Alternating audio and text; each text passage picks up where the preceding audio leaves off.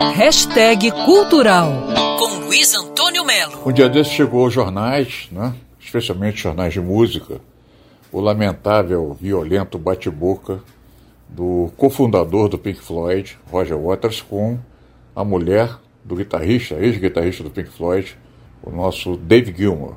O negócio foi barra pesada mesmo, xingamento, você é ladrão, mentiroso, enfim, eu acho que dessa vez esses dois, né, que mais ou menos estavam sobrevivendo mutuamente, agora não tem mais jeito não. Eu acho lamentável porque o Roger Waters vai fazer 80 anos em setembro. E David Gilmour vai fazer 77 em março. Né? Agora, o mais preocupante disso tudo é que o Roger Waters está regravando o álbum The Dark Side of the Moon, do Pink Floyd. É, ele está regravando esse álbum que está fazendo 50 anos agora, foi lançado em 73. É um álbum inusitado, único, um dos trabalhos mais geniais da história, não só do rock, como da música como um todo. É um trabalho que envolve, é, mostra bem a simbiose que havia entre Roger Waters e David Gilmour.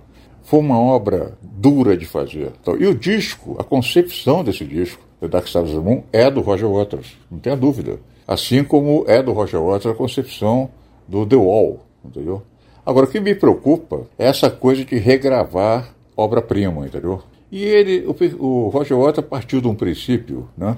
O seguinte, ele está fazendo isso porque nem todos entenderam o que o álbum falava, especialmente o que eu estava dizendo na época. Como é que ele vai fazer guitarra de, de David Gilmour, aquela guitarra doce, aquela guitarra única, que se David Gilmour estiver tocando em Marte e a pessoa estiver em Netuno, ela vai saber que é ele que está tocando lá.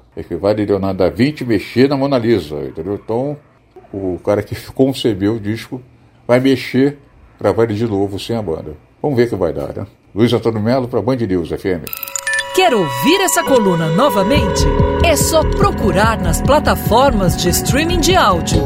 Conheça mais dos podcasts da Band News FM Rio.